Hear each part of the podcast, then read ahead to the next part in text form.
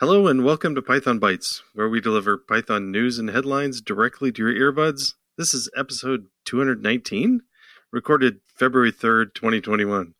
I'm Brian Okken. I'm Michael Kennedy. And I'm Jennifer Stark. Hiya. Yay! Yay! Welcome, Jennifer. It's so great to have you here. Thank you. It's really Yes. great to be here. Thank you. Yeah, yeah. It's been great. Uh, it's great to have you here. You know, we had you, or I had you, as a guest over on Talk Python, and that was really fun talking about data science stuff over there. And now we're happy to have you here on Python Bytes as well. Yeah. So, um, you really quickly, you want to just tell people about yourself before we jump into the topics? Sure. Um, yep. So I'm Jennifer. I work at Lad Bible as a lead data engineer um, on a really small team of three, but we're in a bigger bigger data team for uh, research and insights as well. Um, we've been spending most of our time working on engineering stuff, but we've been moving gradually into like include more data science um, tasks as well. So looking forward to doing some more of that. Yeah, sounds really fun. All right, Brian, you want to uh, kick us off? I, I mean, I heard that you're supposed to use virtual environments and not mess up what you're doing, but Well- uh, if you don't want to, I guess you just just don't do that. well, I use virtual environments I like do all the time, but there was an article, so I wanted to cover this, um, and there was some discussion online. Uh, an article from uh, Frost Ming titled "You Don't Really Need a Virtual Environment." So, what's the story there? Yeah, Yeah. So the um there's a little hint in the slug of the the, the URL that the slug is introducing PDM. So eh, I don't know if he's really saying that you don't need it, but PDM is uh, stands for what does it stand for? Uh, package uh, Python Development Master. Well, that's cool. I I think I want to put that on my business card. I'm a Python Development Master. Anyway, um, the so let's just go back up a little bit. This this is kind of a neat tool. It's sort of uh, poetry like, but um, it says it doesn't use virtual environments. It uses the package uh, Dunder package directory. So what is that? So there's we do have this problem with virtual environments, and I do the main problem I think is it's hard to teach people. So if you're teaching somebody new uh, and you want them to install something, you kind of have to say, okay, well, type python m venv uh, or you know python dash m venv space venv and then you have to activate it. And uh, in the mac people do this the uh, windows people do something else. And then after Exactly. you've activated it then if we've got requirements you need to install them or install the requirements. And and i you know that's not a fun way to start teaching people how to use python. So i think we do need to solve that but i'm not sure this is it but there's sure. Well, like Node.js has a similar problem, but they don't necessarily have as much of a challenge because they have this like directory structure, which I think what DunderPy package is trying to do, right? Like if you have a uh, a Node modules folder, some directory up, and you do something with npm, it just goes up till it finds when It's like, well, there, there's the top of the project. We're good. Yeah, so there's that's that's kind of what so there's a PEP 582 which we'll link to that um kind of has that has this it's proposing to have this dunder packages package directory and have that sort of thing. So if you're if you're in a directory with one of those around and you do a pip install, I think this is how it works. Either it's supposed to. I think it's just going to install stuff there instead of in your global one. So I actually think this would be cool, even even if it's only used for teaching. um, it would be a cool thing to have because also you could you could possibly zip this whole thing up and give somebody a directory and they'd already have all the packages and everything. That'd be cool. Interesting. I wonder if that's kind of similar to how Conda. Is that similar to how Conda works? Because I use Conda ends instead. I don't Um, Yeah, 'cause so to me, you probably- it feels easier. Yeah, yeah. You probably live way more in the Conda world than the pip world, right? Mm, yeah. I, I think Conda's sort of uh, intermediate, right? So with Conda, you do have to say Conda activate, right? Yeah. Manually, but Yeah.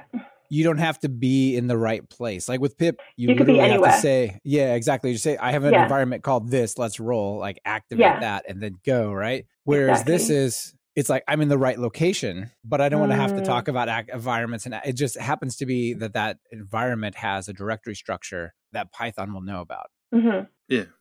Yeah. So there's another another part of virtual environments that's a little icky is that I guess it's tied. You know, maybe uh, it's that if you if you create a virtual environment, you kind of tie it to a particular Python version. Yes. And if you update your Python version, then you're not your virtual environments aren't pointing to the new one. And I don't really know. I don't know how to. Actually, I don't deal with that. I just delete the virtual environment and recreate it.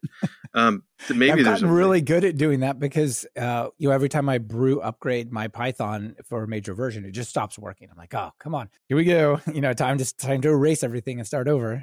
Yeah, so the PEP 582 might fix that also because you could just. I I don't know if it fixes that because it's still in the directory structure. It does have uh, Python versions in the directory naming thing. So yeah, uh, I think for minor upgrades it would work, but for major ones like going from 3.9 to 3.10, I don't think it would help you there. I don't know.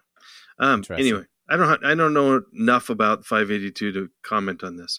But I do think it's cool that PDM is around so that you can play with the Dunder packages to see what it's like. However, the workflow within PDM is way more complicated than virtual environments. So, in my opinion, so I don't think that it's going to re- fix the newbie uh, problem. But yeah, it's still I, that's that's what I feel about with all of these things. Is it's like it solves two problems and it adds three. You're just like, oh come on, do I really want to trade those?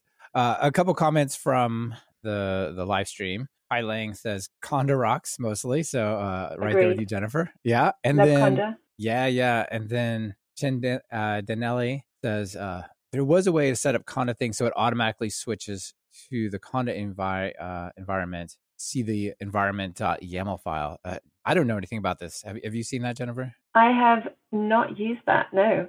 It sounds like we should all check really it out. helpful. Yeah, yeah. sounds really good. Yeah. Thank you, Daniel. All right. Well, I guess we should jump over to the next one. Something else that's really uh, helpful is cookie cutter right? So often we want to go and say, well, I want to create a project and I don't want to just start from file new project. I want to have a certain structure. I want to maybe mm-hmm. have some of the files there. So, for example, if I go and create a new pyramid web app, I can use a cookie cutter to generate that. And it'll say things like, what template language do you want to use? Do you want to use SQL Alchemy? And you answer a couple of questions and it generates project already integrating those things with the right directory structure and the right extra dependencies and whatnot. And that's cool, right? So I think cookie cutter is really taken over as the primary way of creating projects that are structured. It's not just Python. You could even create like Atari 2600 assembly language projects and C++, other weird stuff like that. Anything that has to do with projects, uh, just here's a bunch of files, replace uh, some, conditionally include others, and so on. That's what cookie cutter does. And so that's not what I want to talk about. What I want to talk about is this thing called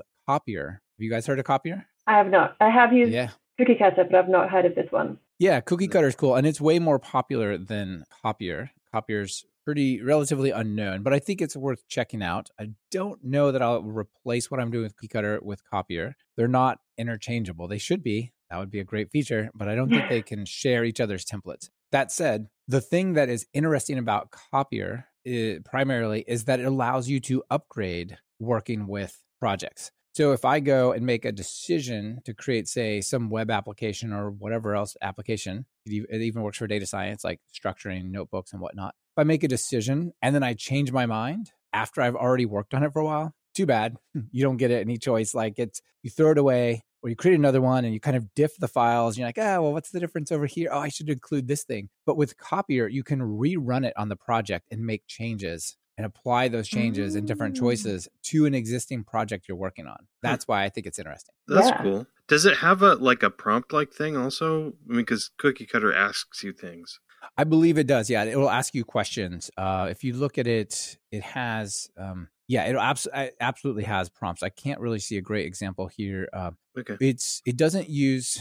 I believe Cookie Cutter is like native Python that you program it in. The scripts are Python, and then they drive you know, arbitrary text files and, and whatnot with replacement that it's kind of like Jinja. This mm. actually uses YAML. So if um, you look at an example somewhere, I'm not sure exactly uh, where a good example is, but basically you set up YAML files, and the YAML files have different types of prompts and questions. You can say like, here I want to ask for a password, and then confirm it, but don't show the output. So there's a lot of configurability and interesting things like that. Um, and then if hmm. you rerun it again, it'll say, here's the project structure that you have. Here's the project structure that we're creating. And if it runs into a file, it'll say, uh, this one already exists. Do you want to override it? Use the, the one we're about to generate, things like that. So it's pretty neat. I think that looks pretty cool. I definitely want to check it out. Yeah. Yeah. It's, it seems to solve a slightly different problem than cookie cutter, but it's I think cookie cutter is the right conceptualization to have when you think about it. Yeah, I did start using. I created my own cookie cutter for some um, data sciencey things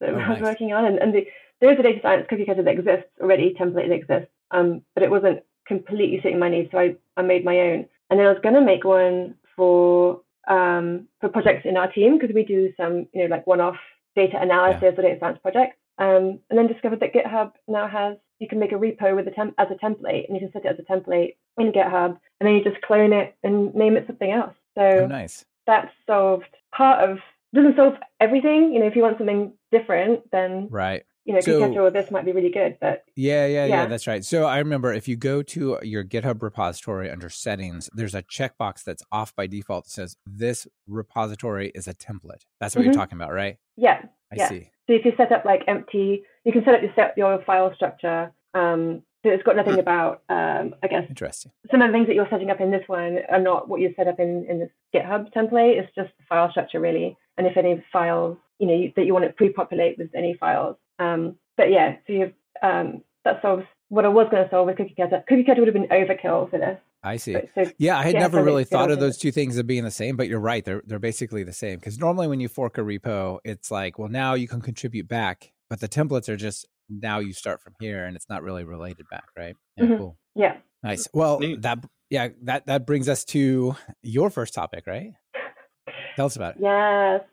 Yeah. Um, so I was speaking of data science in our team. We um, we had a, a data science project uh, that we started a couple of weeks ago, and it had a deadline. So we weren't going to make anything particularly pretty. We just wanted to get something analyzed and done. Um, so we were using lots of tooling that we hadn't used before because we were using a massive data set. I think it was a couple of gigs worth of text. So we had to use um, Google's AI platform notebook, which is just Jupyter Notebook on Google Cloud. Um, but you can you can have different sizes of your machine. You can have as many cores as you want, um, different types of machines if you want, um, and it would just run Notebook for you. So we thought that would solve the problem. We just have like have all these cores um, and run our notebook on that, and it'll be magical. But it it wasn't, um, and we're trying to apply do a pandas apply to this huge data frame. It just was not was not working at all. Um, we, we even had the the process bar on the bottom, like under the cell, and it would take I think it was like uh, uh, ten minutes to do, and it was still on zero percent. And I thought, Oh wow. We don't have time for work. this. yeah, don't have time for this. We're already on a deadline, and it's like this isn't working. Um, and I went over to uh, terminal and just checked like uh, top to see what what um, processes were going on, and there's just like one Python thing. And I thought, oh well, that's not. Yeah. We could speed that So, up. Let's see what we can do Yeah. there. e- even though you have a ton of cores and a lot of a, har- a high end machine, it's still just single threaded, basically, right? Yes, it Yeah. is. Um, so I looked at a few alternatives and didn't want to get too much into. I think some people were suggesting um, there's some Dask related Yeah. modules we could use. Like I think Swifter was one, um, but there was it didn't work instantly for me. So I looked for something else and found. Um, you have 30 seconds library. Work for me. yeah. I can't figure it out. Bin it. Start again. Find something else. Yeah, I, I yeah. tried um, found pan pandarallel, um, which just parallelizes any pandas apply function. Um, so you can tell it. You, know, you, you can tell it if you how many cores you want to use. You might not want to use all of them. Um, and it's not like a linear or exponential improvement, is it? Like doubling your cores does not necessarily halve your time yeah. um, there's some overhead. Um, so yeah, you can tell it how many cores you want to use. Um, you can also opt. I think on the if you scroll down, it says you can also add like a, a progress bar to it in the options. Nice. Um, but it's and it, yeah, it got some benchmarking there as well, and it's just really easy to use. Um, so that solved our problem. Again, like the whole project was just quick and dirty, but um, to get it done quickly, this is great. And then going over to terminal and doing top again, it's like, whoom, all Python, just Python, Python, Python, Python. I was like, yeah, yeah, yeah. Beautiful. And by default, if you don't, you can specify the number of workers, but if you don't, it's just the number of CPU cores. yeah, all of them. Um, so just a quick all. question. It looks like this is um. It says that it's mostly around the apply function. What does apply do as a reminder? Um, so if you have a, if you specify a function somewhere, and then when you uh, when you hit apply, I think there's some examples actually a bit further down of the of the kinds of um, applies that you do. So you can have um, where you'd normally put apply func, so you can apply a function to that whole directory of sorry to that whole data frame or to a specific uh, column within that data frame. Um, so any function you apply will be column will be row wise in that column. Oh, okay. Um, so the function only has to work on a single row essentially. Um, so anywhere where you'd put apply, if you're using parallel, you just parallel, you just replace apply with parallel apply, and then it will nice parallelize yeah, your function. Cool. It's very cool. Yeah, it looks super cool. Um, Daniel asks, uh, oops, not that one, this one. He asks, uh, how does this compare to Dask? Uh, I do you not know. know. I, I have not used Dask a lot either, but I think Dask can be set up to run in parallel on a given machine. Uh, it can also be set up to run, you know, in a distributed uh, cluster, basically. Yeah. Uh, my my it's feeling work on is, large data sets, isn't it? Yeah, yeah. My my first impression is probably like this is about I've got to apply this function to every element. I want that to be fast and simple. Let's just do that. Uh, it, yeah, that's that's my first thought. Um, I think the the other option I used or looked at for 30 seconds was Swifter, and I think that is a Dask based module. I think, um, yeah. but I might be misremembering. And then uh, somebody else said um, uh, that apply is like map in base Python. So yeah, yeah, absolutely, yeah, very cool. Um, Brian, you know what else is cool before we get on to the next thing? What is, uh, what? if I wanted to learn PyTest, say if I was say, Jennifer's team, maybe I, I, could get a book on PyTest, right? So yeah. this episode is brought to you by us. Yeah, so I, I highly recommend a book called Python Testing with PyTest. There's a small glitch with it though. It was written in 2017. So um, if you go to pytestbook.com, there's a, a, bunch of errata that will help you. There's some just some of the minor changes. Uh, I forgot to pin a version of one of the libraries, stuff like that. So um, if you go to pytestbook.com, that page has some errata that helps you through learning PyTest and awesome. with the book. Um, there is a second edition on its way, but it is a long way out, so don't wait for it. That's um, a lot of work. Yeah. So, uh, all over at Talk Python Training, we're working on a bunch of courses. Breaking news, never mentioned this before, but we may be having a Dask course coming soon. So oh, uh, nice. just just so you know.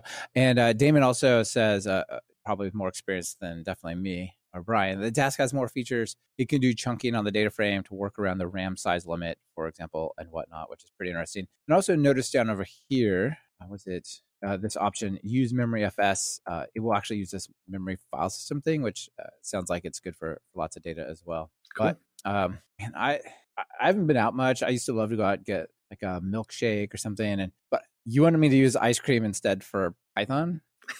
Yes. What's going on here? Yeah.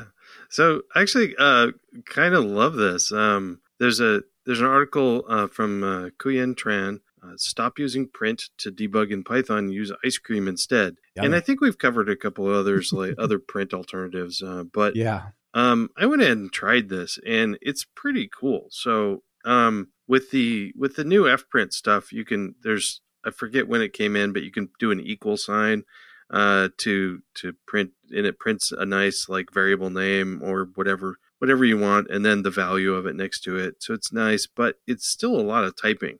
So if you want to print uh, print something nice, you you know type. It's a it's a lot of typing. It's not tons, but when you're de- throwing debugging in, you're probably stressed. Doing it quickly is good. So icecream is just a way to do this faster. So icecream is uh instead of typing print for your debugging output, you type IC. So first of all, fewer characters. Yeah, right, fewer right characters. No curly brackets. You don't have to do quotes. um, it's just IC, and then and then you give it whatever object or expression you want to print. So that's cool. That's it. Uh, so even just at that, it's worth it. It's less typing. I mean, you do have to import it, but there's that.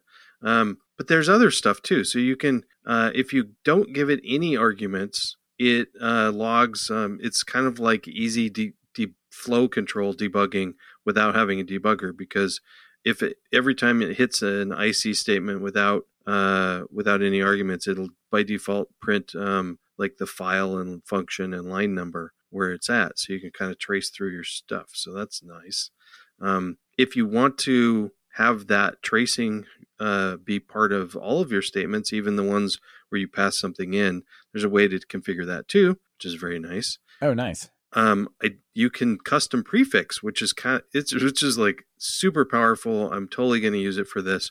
Um, So the example that they have is is instead of you can of course you can just put a string in or something, but it's a callback.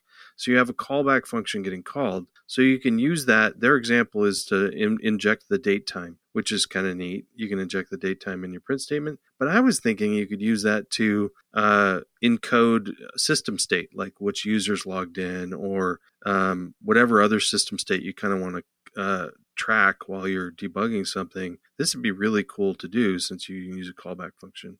Um, a couple other features with it. It it doesn't go to standard out; it goes to standard error by default. So it's not cluttering up your output if you're storing your nice. output somewhere. Um, and then uh, one of the other things, I'm glad they like this article lists this as a as a feature.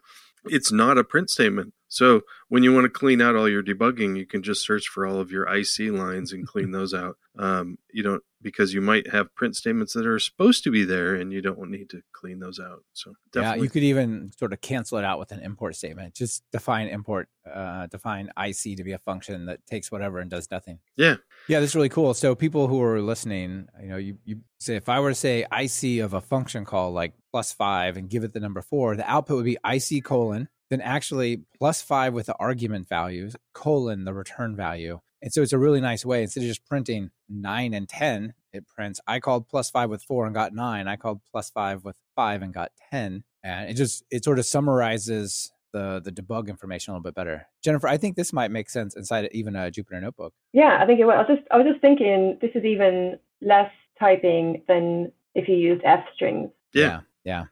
And a little more powerful. And like Brian said, you kind of know it's intentionally a debug thing. Mm. You could even rename, you know, import IC as debug and just like make it really clear if you really wanted, right? Oh, yeah. What, three extra letters to type.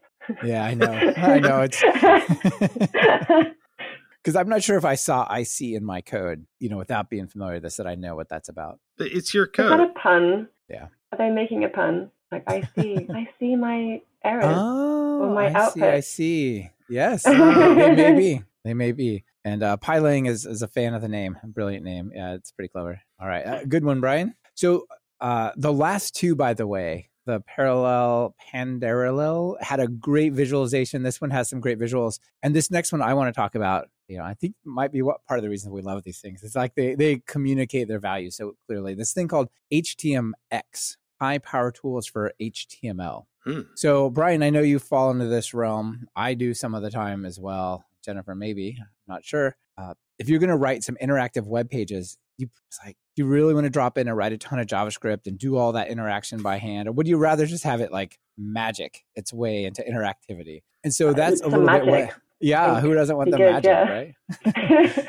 so this is kind of what this is like. Normally, if you have a a web page, you have two options. You can have a form, and that form could like post back and submit some data. And then you could write some JavaScript. So if I click on some element, something happens. But what this does is it lets you to go to almost any uh, any element in your page, a picture, paragraph, whatever, and you can say if you interact with this, here is a CSS transition to run. Here's a WebSocket call to do. Here is a uh, Ajax JavaScript call, and then it does something in reverse. So what I could say, for example, is when somebody clicks on this picture, replace it with whatever HTML fragment I get back on the server that I told it to call. So the picture could be like, click this for this bit of data report. And then what it does is return actually the HTML for a graph that's like a live graph with the data pre-filled. And all you have to do is touch the picture and teach the, the server how to return the HTML. And now you have this interactive page that's like live with animations and stuff. It's super cool. So let me show you probably the best way to see this is through an example.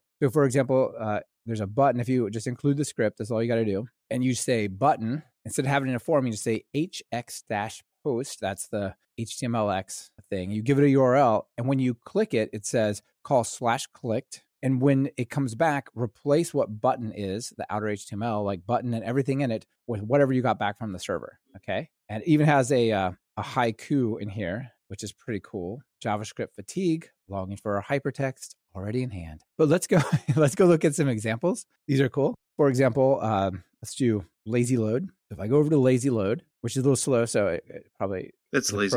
It's quite lazy. It is indeed. um, maybe we will. Here we go. So we come over here, and um, if you just scroll down, you can see like it automatically loaded in this by refreshing. See, there's a little action, boop, boop, boop, and then off it goes. Oh. And all I got to do is say is this image. It has this indicator. Uh, here's the image to show while you're loading, and then what you want to do is just show whatever you get from slash graph. Isn't that slick? And like that's literally what you get have to write. Let me show you another one. Um, I might do this just for the lazy loading. That's great.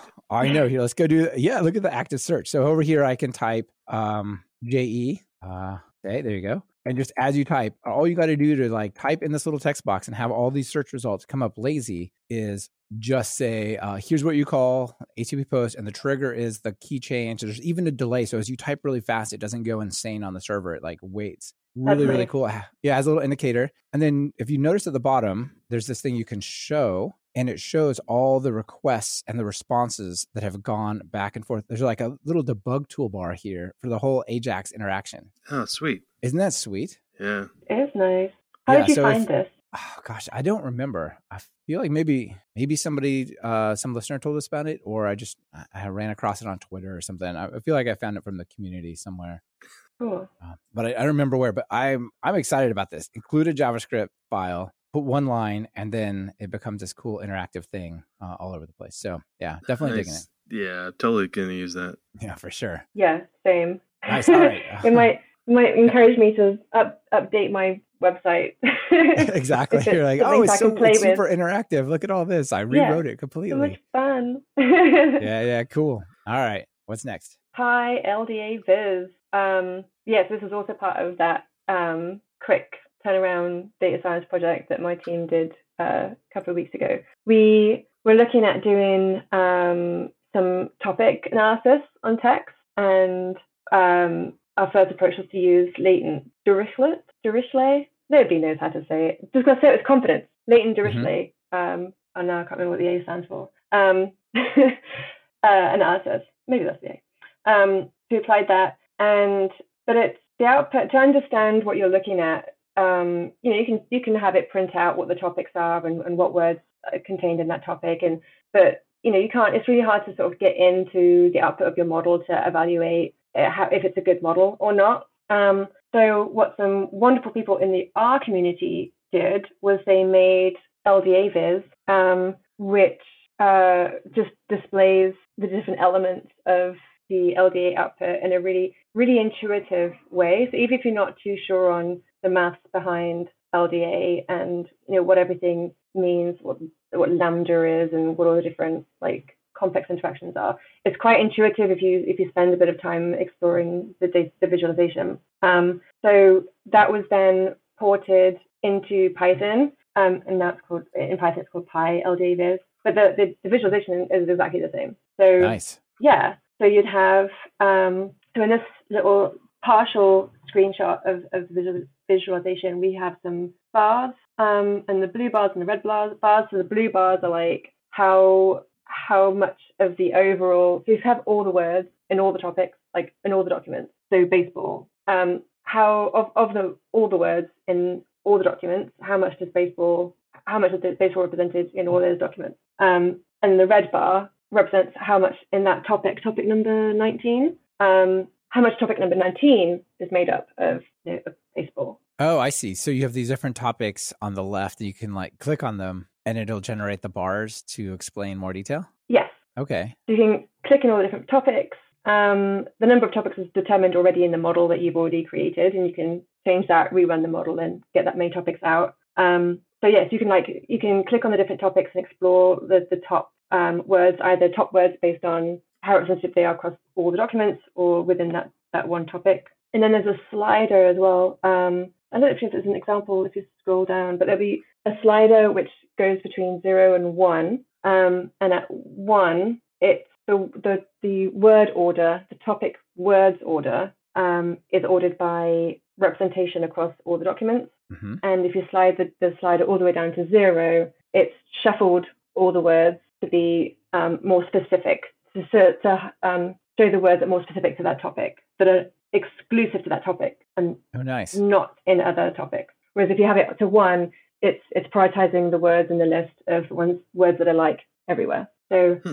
um, so yeah, that's just really easy and nice to play around with and explore your model. it seems like such a powerful way to explore these models around uh, NLP stuff. Yeah, and it just looks. It's just nice. It's just well designed. It makes you feel happy playing playing with it.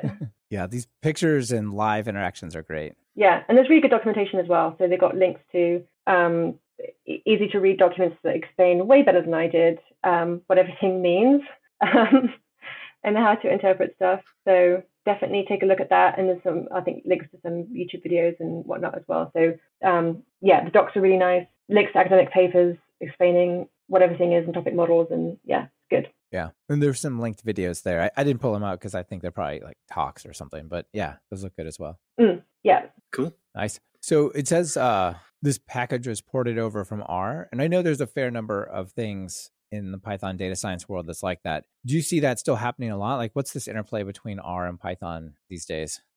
I think I've actually not seen that in a while. Um, but I, I think... to me, I've, I, am not very aware of it, but it seemed like that was really popular a couple years ago, and it, I hear less of it now. Yeah, yeah. Well, yeah, same. Um, I think R is really because R's a, a stats um, language, so uh, and it's been around to stats longer, I think, than Python has been. It's much more mature right, mm. when it comes to stats, and I think um, like very specific statistical applications are more advanced in R just because they've been around for longer. Um, Python is definitely catching up though. Um, but you know, with something like this, I think it's nice that rather than uh, reinventing the wheel in Python, they've just taken something that already works and made it work in Python. And exactly, you're like, we like this. Yeah. We'll just do this. This is great. Yeah, also, like why change it? Yeah, Daniel Chen uh, threw out there, uh, going back a few topics, that uh, um, there's Conda dash Auto dash ENV that project, which works. Uh, I think probably like the PDM thing that you had, Brian. What do you think? Say that again. I think there you were talking about whether Conda has this idea of uh, automatically activating environments with oh, yeah. Dunder Py packages. I think this project uh, Conda dash Auto dash ENV probably does, and uh, apparently cool. there's a tie-in with R Studio as well. The guy who created it. nice. I was just looking at R. So ours, R looks like it was been it's been around since '93. I didn't know it was that old. So, oh wow. Yeah, based on S apparently. Based Single on what? stats. F? Based on S. S. S. Yeah. With like the, the just one character, please. One uh, character. That's all we need. Yeah. C was a hit. We'll go. With, we'll, we'll something follow on. yeah, R was my first uh, programming language for data analysis, so I, but I'm really out of touch with it. Like now we've got tidyr, which is supposed to be like really amazing and great for um, like it makes it easier for, for people new to programming to get you know up and running quicker. Um, hmm. But I look at I look at R now and I think oh, I don't know how that works or what that is. I've just been out of it for so long. Okay, so you're completely in Python now. Yes. Yeah. Yeah, but I'm not like uh, no to R. I don't I don't know. You see it sometimes, you know, people are like yay to Python and no to R, or the other way around, and yeah. I think it's just silly. Yeah. Everything's they're both really really good at what they do. Yeah, if they're doing something cool like this, like LDAvis, you know, do that here as well.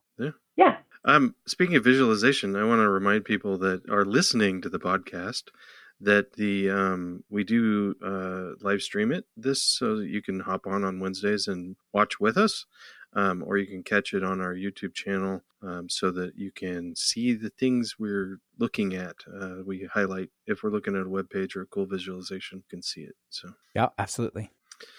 Is that it, Brian? I think it is.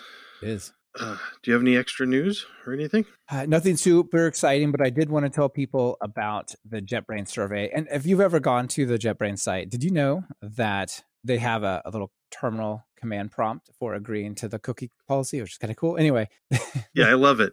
I had to do that kind of. I'm like, oh, I hate these cookie things, but that's kind of cool. I'm going to do that. So they are uh, launching the developer ecosystem survey for 2021. if you participate, you get some prizes. It does take a little while. It took me like 15 minutes. It's a non-trivial amount of questions, but I'm sure that we'll cover this in three months or whenever the report comes out, and there'll be all sorts of cool stuff we can talk about. So, you know, Python people, get your voice heard. Nice. Yeah. Got to remember to take that. Yeah. How, how, about you? Um, I got a couple exciting bits. Um, I am going to be speaking uh, next week at a couple places. So um, I'm going to be speaking at the Python user group for Aberdeen, which it's in the UK. That's about all I know. uh, it's a virtual. it's, it's online. Yeah, it's, it's, it's a yeah. it's an online thing, uh, and so I'm gonna I'm gonna teach. Um, I, there's I, we kind of did a survey of of the the people going, and there's a lot of people new to testing and new to PyTest. So I'm going to do sort of a intro to PyTest sort of a thing, or at least a topic around PyTest that's introductory. Um, and then uh, I'm going to do a similar talk, but targeted a little bit closer to what they're doing to NOAA, which I'll probably get that wrong, National Oceanic something something. Um, so I'm going to talk with one of a group of those people uh, next week. That'll be fun. Um, and oh, it's in Scotland. Aberdeen is in Scotland. Sorry.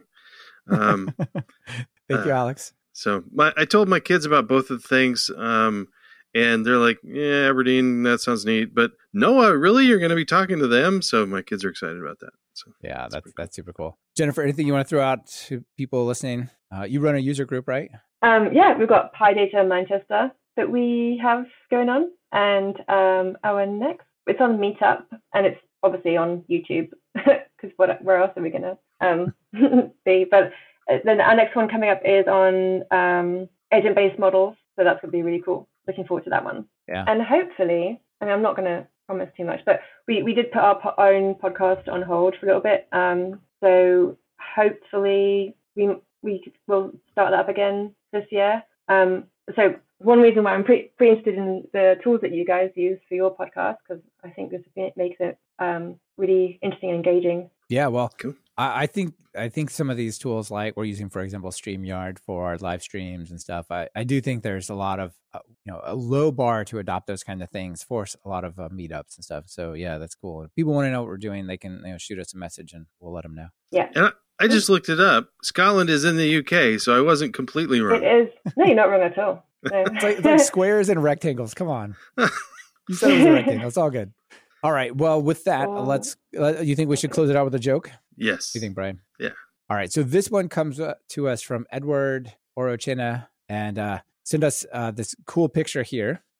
And this has to do with an engineer helping a designer fix a problem. I, I kind of feel like I want to be the developer. Do you, do you mind being the designer, Brian? Sure. All right. Uh, so the Brian comes to me, the designer comes and says, um, "There's a problem with this design." So I say, "Oh, oh, no problem, no problem. We can fix this here in the terminal." And I, I pull open Z Shell and I, I'm, I'm rolling along. And whoa, you're a hacker! No, no, it's just the terminal. But where are all the buttons and icons and drop down menus? Is this the Matrix?